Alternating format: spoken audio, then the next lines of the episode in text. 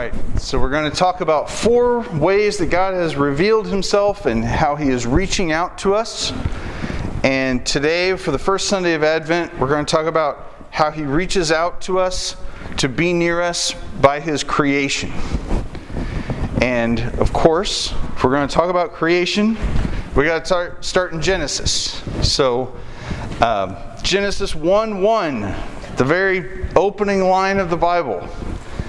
In the beginning, God created the heavens and the earth. The earth was without form and void, and darkness was over the face of the deep. And the Spirit of God was hovering over the face of the waters. This is how it's describing how everything was before there was anything. Right? Genesis 1 3. God said, Let there be light, and there was light. And God saw that the light was good, and God separated the light from the darkness. God called the light day, and the darkness he called night. And there was evening and there was morning the first day. So, this is how the pattern goes for every day of creation, where God does things, and um, after everything is done, he looks at it and he, he gives it names, he labels it, and then he says it's good. And then he, it says there's evening and then there was morning, and it's whatever day it was. And they follow this pattern with all of these things. Some of it is making stuff, a lot of it is separating stuff. So on day one, he separates light from darkness. Isn't that wild? He says, Let there be light. And there was light. He saw that the light was good. And then he separated the light from the darkness. Well, the other weird part that you get in here, okay, so day one is light and dark. This is all some Bible trivia, you guys, you know. The second day is the sky and the surface. So there's waters, and he separates the waters. So he's not making land. And if, if you read through it, you're like, wait a minute, what? He's not making land, there's waters, and he separates them. And the water that goes up into the sky, he calls the sky, and the water, and they don't really say what, they don't say it's called the earth, they don't say, it's just the surface. And it's the end, the evening, and then there's morning, and it's the second day, and it's good. The third day, he doesn't make the earth and the sea, it says he separates them. So remember on day one, he made light, and then he separated the light and the darkness. He didn't make darkness, it doesn't explicitly say that he created darkness. So you can get a little cosmic. Uh, okay. I'll just tell you right now, this is all going to be cosmic, okay? Get ready. So on the third day, he separates the water and he pushes all the land together and he makes the land and the sea and then he fills the land with plants. So now he's putting something into the thing that he separated. It was evening, it was morning, the third day. The fourth day, he makes the stars and the sun and the moon, and he calls them by name, and it says that he put them in the sky to make seasons and to light things up at nighttime. And then it says, then there was evening, and then there was morning, the fourth day. I hope you're getting a little bit confused. I hope you're a little bit, I hope your chair has one leg that's not fully long, like the little stopper came off the bottom of the chair and it's a little wobbly. Good. Then he makes the fish and the sea creatures, creatures and he fills all that water with life. So he's got the thing that he separated the day before. Yeah, no, three days before. And now he fills it with life and it's all good. Even those like nasty, ugly fish, right? Good. and it's evening and it's morning and it's the fifth day. And evening and morning makes sense now because we've got a sun and a moon to spin around. Because okay. Then the sixth day, God makes animals. So remember how He separated the land and the water, and then He filled the He covered the land with plants, and then He filled the water with animals. Now He covers the land again with animals and he creates people. And then on and then it was and it was all good. And it was evening and it was morning and it was the end of the 6th day and on the 7th day God rested and reflected and enjoyed and looked at his work. So, we had a wedding in here a couple weeks ago. And of course, the kids ask, why are those windows those colors? As many of you may have asked, for many. And I said, well, there used to be stained glass windows in churches. But in the 70s, this was a lot more practical. This just served a much better purpose than big artwork of these big fancy people painted by hand somewhere in Germany and shipped all the way over and broken and repaired. Da da da da da. But at some point, you guys, this building was done, the colors were on the windows, and you came in here and nobody did any work. You just looked at it and you were like, yes. Uh, I remember when John switched out these lights, right? when you guys switched out these lights and you were like, they're LEDs, they're going to save us a zillion dollars. And what did you guys do? You looked at those, you reflected on them, you were so happy with your lights. I mean, I'm not poking fun at it, it's good reason, right? That's what God did on the seventh day. It was done. He didn't have, oh, hold on, I just got to finish this. Oh, oh, let me just quit, get this little. It was done. And he looked at the whole creation that he made, and he rested and he looked at it, and it was good. All right. So, did you notice there's seven days in creation? You were counting along, right? I'm not going to go down this rabbit hole deep. I'm going to keep my hand on a root at the top of the rabbit hole. There's all kinds of absolutely crazy stuff about the number seven in the book of Genesis, you guys. And it, it, it don't, like I said, you could spend your whole life studying all the sevens in here. What I want you to know is that in Jewish culture, they, they gave moods and they gave symbols and, and emotions and meanings to numbers so that you would kind of play a little joke. And like if I said something and I had it be five words long, or if I had it be five letters, or if I said it five times, then the five in that would mean like grace and mercy and forgiveness and like giving you something you don't deserve. But, but I wouldn't even say anything like that. But if it had five to it and you knew that I'd put five to it in, on purpose, you would know that that had that mixed in with it. So the number seven in Hebrew culture meant completeness, wholeness, perfection, and covenant commitment. So if I said something seven times, like, okay, you know how the angels in heaven, they're around God's throne and they say, Holy, holy, holy is the Lord God Almighty? In Hebrew culture, when you said something three times, it meant it was infinite. Kind of like my grandma. She'd say, Oh, you're running around the house, you're going like 60. Okay, my grandma was not dumb. She knew that I was not going 60 miles an hour through the house.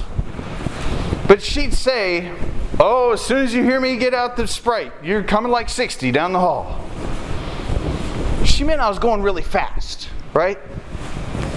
So when the Hebrews would say three times, Holy, holy, holy is the Lord God Almighty, they're saying He's just infinitely holy. He's just so holy. When an ancient rabbi would tell a parable three times in three different ways, like Jesus tells the parable of the lost coin and of the something and of the prodigal son, I forget what the other one is. He tells three parables. He's trying to say something three times, three ways. Get this this infinite truth of this parable. So when they say something seven times, it's, it's covenantal, it's a deep commitment. It is perfect, it's complete, it's whole. There is no need to add pepper. It's just, you don't need one more handful of cheese on it. It's just the most perfect, well rounded thing. So when God creates the heavens and the earth, what if you had the emotional secret message in it that He made all of these things in a covenant, in a dedicated promise? And he made it whole and complete and perfect. And man, just right. Just right. So, like I said, we're not going to go far down this hole. Genesis chapter 1, verse 2 has 14 words, which is 7 times 2. The word God Remember, I said the number five means grace and mercy and forgiveness and giftedness. The word God appears five times, seven times, so it's the perfect, gracious. What? The heavens are. Uh, yeah. There's all these things that appear seven times or multiples of seven that with that other number mean other amazing things. And all of a sudden, you realize that this whole section in Genesis is like a riddle, a complex riddle that Moses wrote to say a whole lot more than he's saying. Because he's slipping all kinds of grace and mercy in here with God's name being mentioned five times, seven times, but he's slipping all these sevens in here with, with the covenantal and perfect. That God, oh, how can I convey that God made this world so perfect? I'm going to use every means I can to express perfection. And since everybody thinks of the number of seven as perfection, I'm going to work that in here too. So you've got grace, you've got a covenant, commitment, you have perfection. Like God didn't make the world broken, He made it good. So, in about the mid 1800s, the mid 1800s, as recent as I have a cast iron skillet at home that's from before 1890. So, there's a belief that is as, as new as my skillet that's a controversy that Genesis 1 means that God created the heavens and the earth in seven days, in 168 hours, and it has to be right, that it has to be done in, in seven days. And I know that churches have split over this. I know PhD level pastors have been fired for teaching the meaning of Genesis instead of the 168 hours of Genesis. And so, for as much time as I have a frying pan in existence, the church has been dividing over this idea that it has to be 168 hours. I want to put away that controversy. I want to put it aside. That controversy is as important today as my frying pan. Because the other message in here is that God made the world good. He created it in His covenant love for His people that He made in it. And it seems like since the mid 1800s, everybody's thrown out John 17 that says, I pray that they'd be one as you and I are one. And they've thrown out the Sermon on the Mount that you should love your brother as yourself. And we're beating each other over the head with a frying pan because we think the world was created in 168 hours. And that, that just misses the point of Genesis altogether.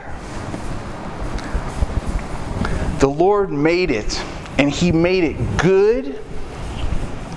He made it whole. He made it perfect, so nothing else has to be added at all. It's just the way it is. Oh man.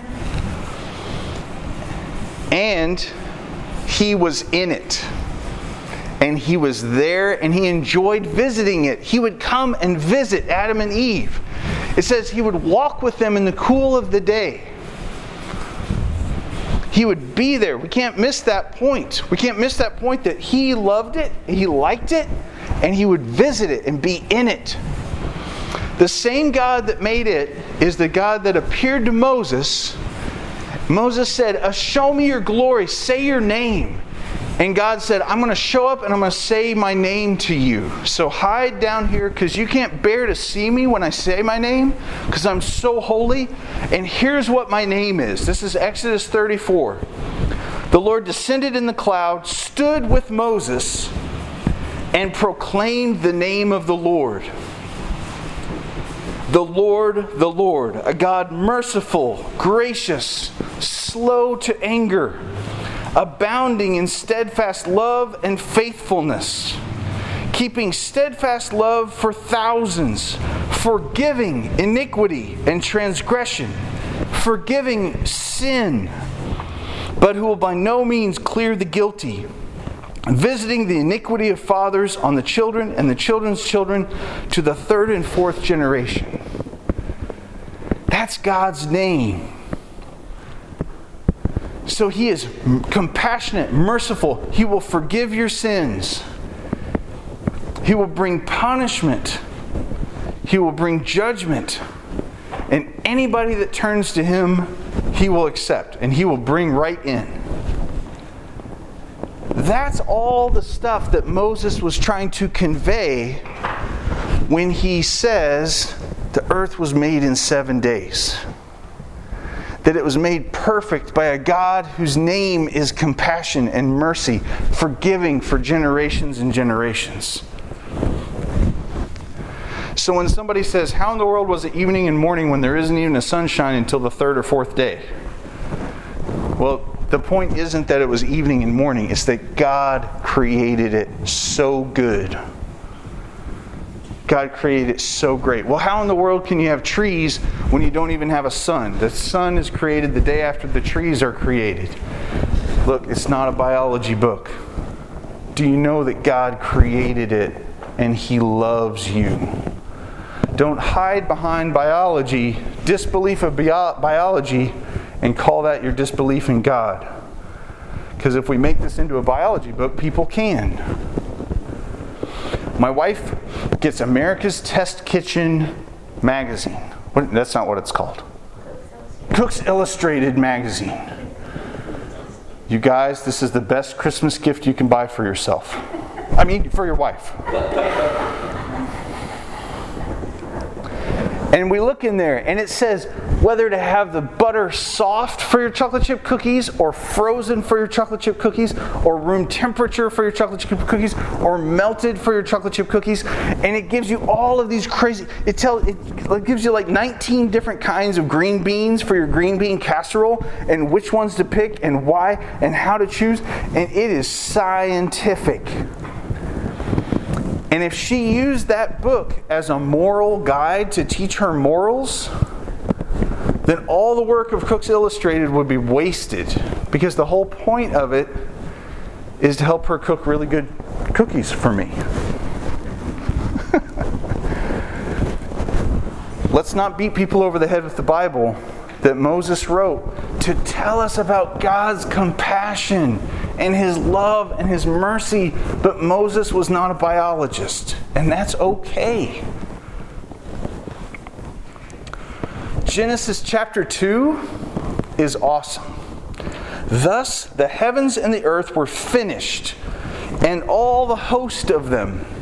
And on the seventh day, God finished his work that he had done. He rested on the seventh day from all of his work that he had done. So God blessed the seventh day and made it holy because on it God rested from all his work that he had done.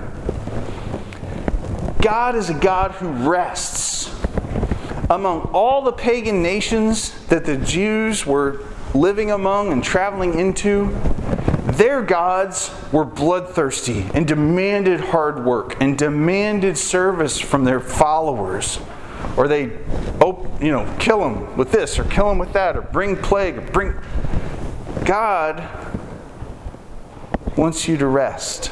Isn't that total? This is a totally different concept of, of all the religions of their day. Um, it, was, it was new to the Jewish people as they were coming out of Egypt and into the promised land to not do anything for one day a week and just chill and rest. Wow. Even better, look over the past week and reflect on it and look at what you made and look at what you did last week and reflect on that and think, wow, those lights are awesome. I'm glad we installed those. I washed my car. It looks shiny. I'm glad my car is shiny. Reflect. God puts that into things because that's His character compassionate, merciful. He doesn't want us always working all the time, wearing ourselves out. Isn't it wild? Good, good, good shows up all over the place. So some people say you have to know evil to know good. That's not what the Bible says. Because here we're two chapters into the Bible and we haven't had a mention of evil, but we've had a lot of mentions of good. A lot of things have been really good. God's looked at them and said that they're good. He took the man and he put him in the Garden of Eden to work it and to keep it. And the Lord told the man, You can eat everything in the garden, but of the tree of the knowledge of good and evil you shall not eat, for the day that you eat of it you will die. Then the Lord God said, It's not good that the man should be alone. I'm going to make a helper for him. Notice he didn't say it's bad, he didn't say it's evil. He said it's not good. God is so awesome. It's not that he's dumb, it's not that he's uninformed. But when there's something that is not good, it's just not good. It's not evil. It's not bad. And so he makes Eve. So now you have Adam and Eve. And they are, this is what Adam says. This is a bone of my bones, flesh of my flesh. She'll be called woman because she was taken out of man. Therefore, a man will leave his father and mother, hold fast to his wife. They shall become one flesh. Again, not a biology book. But what if we, the church, could show that we believe this is true? What if divorce wasn't the same in the church as it is outside of the church? And we spend as much time showing that this is true, that my wife is so much a part of me that I don't even have to argue about who created what or how many days or any of that because the example of our marriage is so attractive that people are like, dang, I don't even care. I want to be, I want to have a marriage like the Sullivans. That's the best argument in the world. And it, and it beats any other controversy, doesn't it? I just, I, I love it when truth totally overwhelms controversy and when Jesus just becomes the center and you just, you just love Jesus because he's, he's, that's why he did all this stuff. So, God doesn't want to make robots because God is loving and He is compassionate and merciful and forgiving. So He doesn't want to just force His creation, all of you elk, go here. All of you elephants, go here. Man and woman, go here. He, he has this abundance of love and freedom. And so he puts this tree of the knowledge of good and evil. And if they have this tree, they will know that there's differences between good and evil, and they'll they'll get wrapped up in all of these controversies I've mentioned today. because all controversy is rooted in what's good and what's evil. But then there's this other tree that they can eat from, and it's the tree of life. And the tree of life gives you life. It, give, it makes you alive. It gives you the presence of God. Because the, there's other stuff in here where God is life. God is the one putting, He puts His breath of life into man. And so God gives them this freedom of you can live here, and I'm not going to direct every one of your thoughts. I'm going to let you be. And don't eat this tree. And by not eating that tree, they are free to show that they want to be full of life and they want to be near God. And of course, we know what happens they eat of the tree. And it's the tree of the knowledge of good and evil. And it was pleasing to the eye, and it was delicious to the taste. You know what's wild? Is when God made that, He said it was good. The tree of the knowledge of good and evil wasn't an evil thing that God made. It was part of His creation that was good and perfect and wonderful. And part of that perfection was our freedom to choose Him or not. Part of that perfection and that wholeness, and you don't have to add anything, is our his love for us that he doesn't make us robots and that we have a free choice to make whether we want to worship him sincerely with all of our hearts or if we want to indulge in this thing that's really pleasing to our eyes and tasteful to our mouth and hey it gives me wisdom and it makes me smarter and now i know what's good and what's bad. But it was enough for them to just know what was good. They were whole and complete. They didn't lack a thing.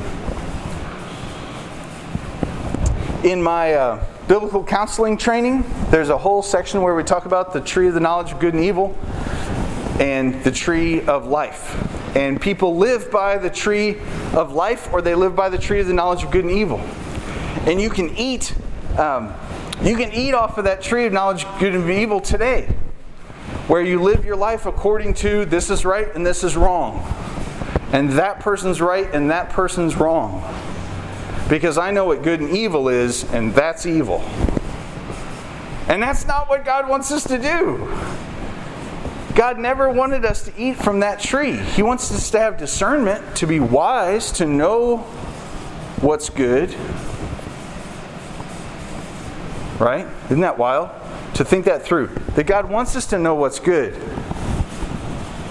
But He doesn't want us to participate in judgment of what's good and what's evil.